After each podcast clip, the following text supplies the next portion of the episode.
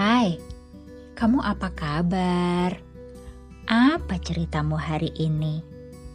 Tentang yang kemarin, gimana? Masih terasa atau sudah berubah? Sama Manda, kamu cerita ya.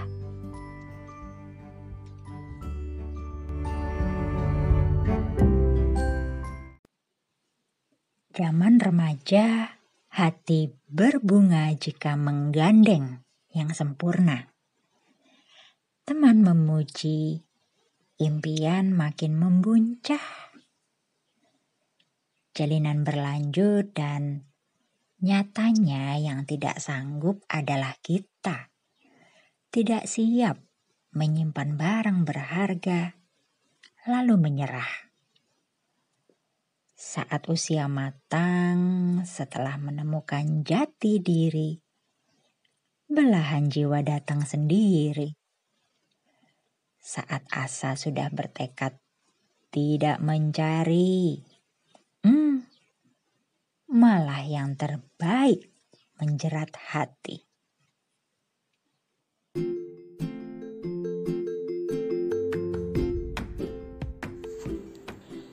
Gue ngambil keputusan nikah pada saat usia ke-40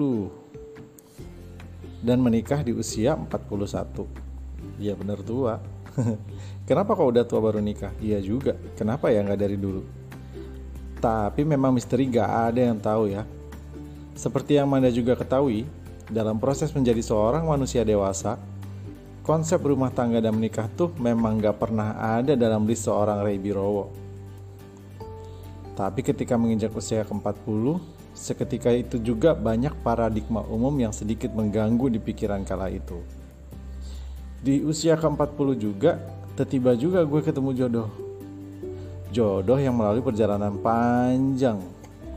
Jadi sebenarnya gue tuh udah ketemu cewek ini 17 tahun sebelumnya, yaitu sekitar di tahun 2001 dan 2002an gitu deh gue waktu itu hampir lulus kuliah sedangkan dia posisi masih sekolah di SMA dulu kami berteman biasa aja. Jalan-jalan rame-rame satu kegiatan paduan suara dan lain-lain. Gue dulu pernah main ke rumahnya dan diterima dengan baik oleh bapak dan ibunya kala itu. Nggak pernah merasakan yang kata orang love at the first sight waktu itu. Karena semua biasa aja.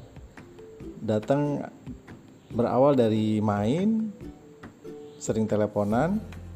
Karena waktu itu teknologi komunikasi tercepat adalah telepon rumah ya. Belum ada chat kayak zaman sekarang. Sampai momen gue lulus kuliah dan berjuang menghadapi masalah hidup gue sendiri. Habis itu kita lost kontak. Tapi dibilang lost kontak gak juga ya. Soalnya entah gimana ceritanya kita selalu terkoneksi kembali melalui media sosial Nggak terasa waktu berjalan melebihi kecepatan cahaya loh. Dan tiba-tiba sang waktu udah membawa gue ke tahun 2018 aja. Dia tiba-tiba mengomentari satu postingan di Instagram gue waktu itu, di mana di foto itu gue posting lagi berdua sama keponakan pergi beribadah di salah satu gereja. Komentarnya wajar aja sih, namun berlanjut ke DM, direct message Instagram.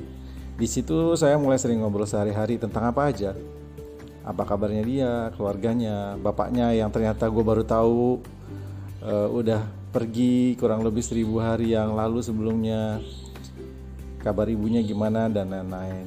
Dan dengan wajar juga gue bilang pengen datang juga deh ke rumah sekali, pengen ketemu sama ibunya. Itu sih awal dari segalanya. Sesimpel itu aja. Kita lalu tukeran nomor WhatsApp, gue datang ke rumahnya di hari yang ditentukan pada petang hari ibunya bukain pintu dan wow 17 tahun berlalu dan penampilannya sama sekali nggak berubah gue masih inget dan kita semua membutuhkan waktu sejenak untuk saling menyamakan frekuensi dan menggali ingatan ya karena udah lama banget nggak ketemu 17 tahun Hari itu menjadi hari yang sangat panjang karena kami akhirnya menghabiskan waktu seharian terus iseng kulineran ke daerah Gajah Mada di Jakarta Barat. Lalu kita makan durian, hahi ngobrol sampai hari udah menjelang malam. Dan kita kembali pulang.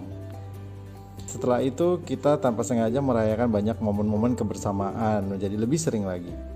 Lalu ada acara kumpul keluarga Natalan di Desember 2018. Di situ dia udah mulai sang ibu udah mulai kode-kode tuh untuk kita berdua mau ke mana nih arahnya. Terus bulan Maret ada momen ulang tahun istri gue. Waktu itu pas dia ulang tahun gue sekalian bikin acara lamaran. Lamaran resmi dari pihak keluarga gue sama pihak keluarga dia. Setelah lamaran diterima, kita langsung rundingan untuk menyusun rencana ke hari pernikahan yang kita tentukan di bulan Oktober 2019. 19, 10, 19 waktu itu angka cantik. Ya udah semua berjalan biasa aja, lancar dan nyaris tanpa drama sih. Ya buat gue, seorang pria biasa-biasa aja bisa beristrikan seorang wanita super luar biasa, hidup terasa komplit lengkap, sempurna. Itu aja.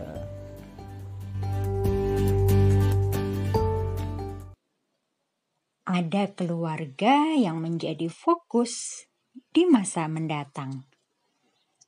Sudah bukan saatnya lagi mencari-cari apa yang hilang.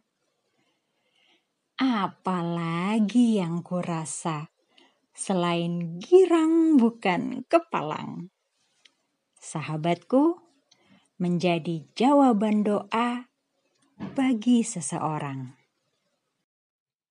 Ada keluarga yang menjadi fokus di masa mendatang. Sudah bukan saatnya mencari-cari apa yang hilang.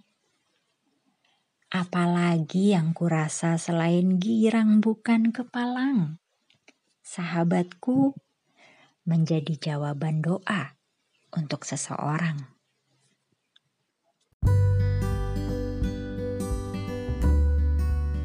Terima kasih ya, kamu udah dengerin. Sekarang gantian. Pengalamanmu sendiri gimana? Cerita yuk sama Manda. Mengurai rasa jadi makna. thank you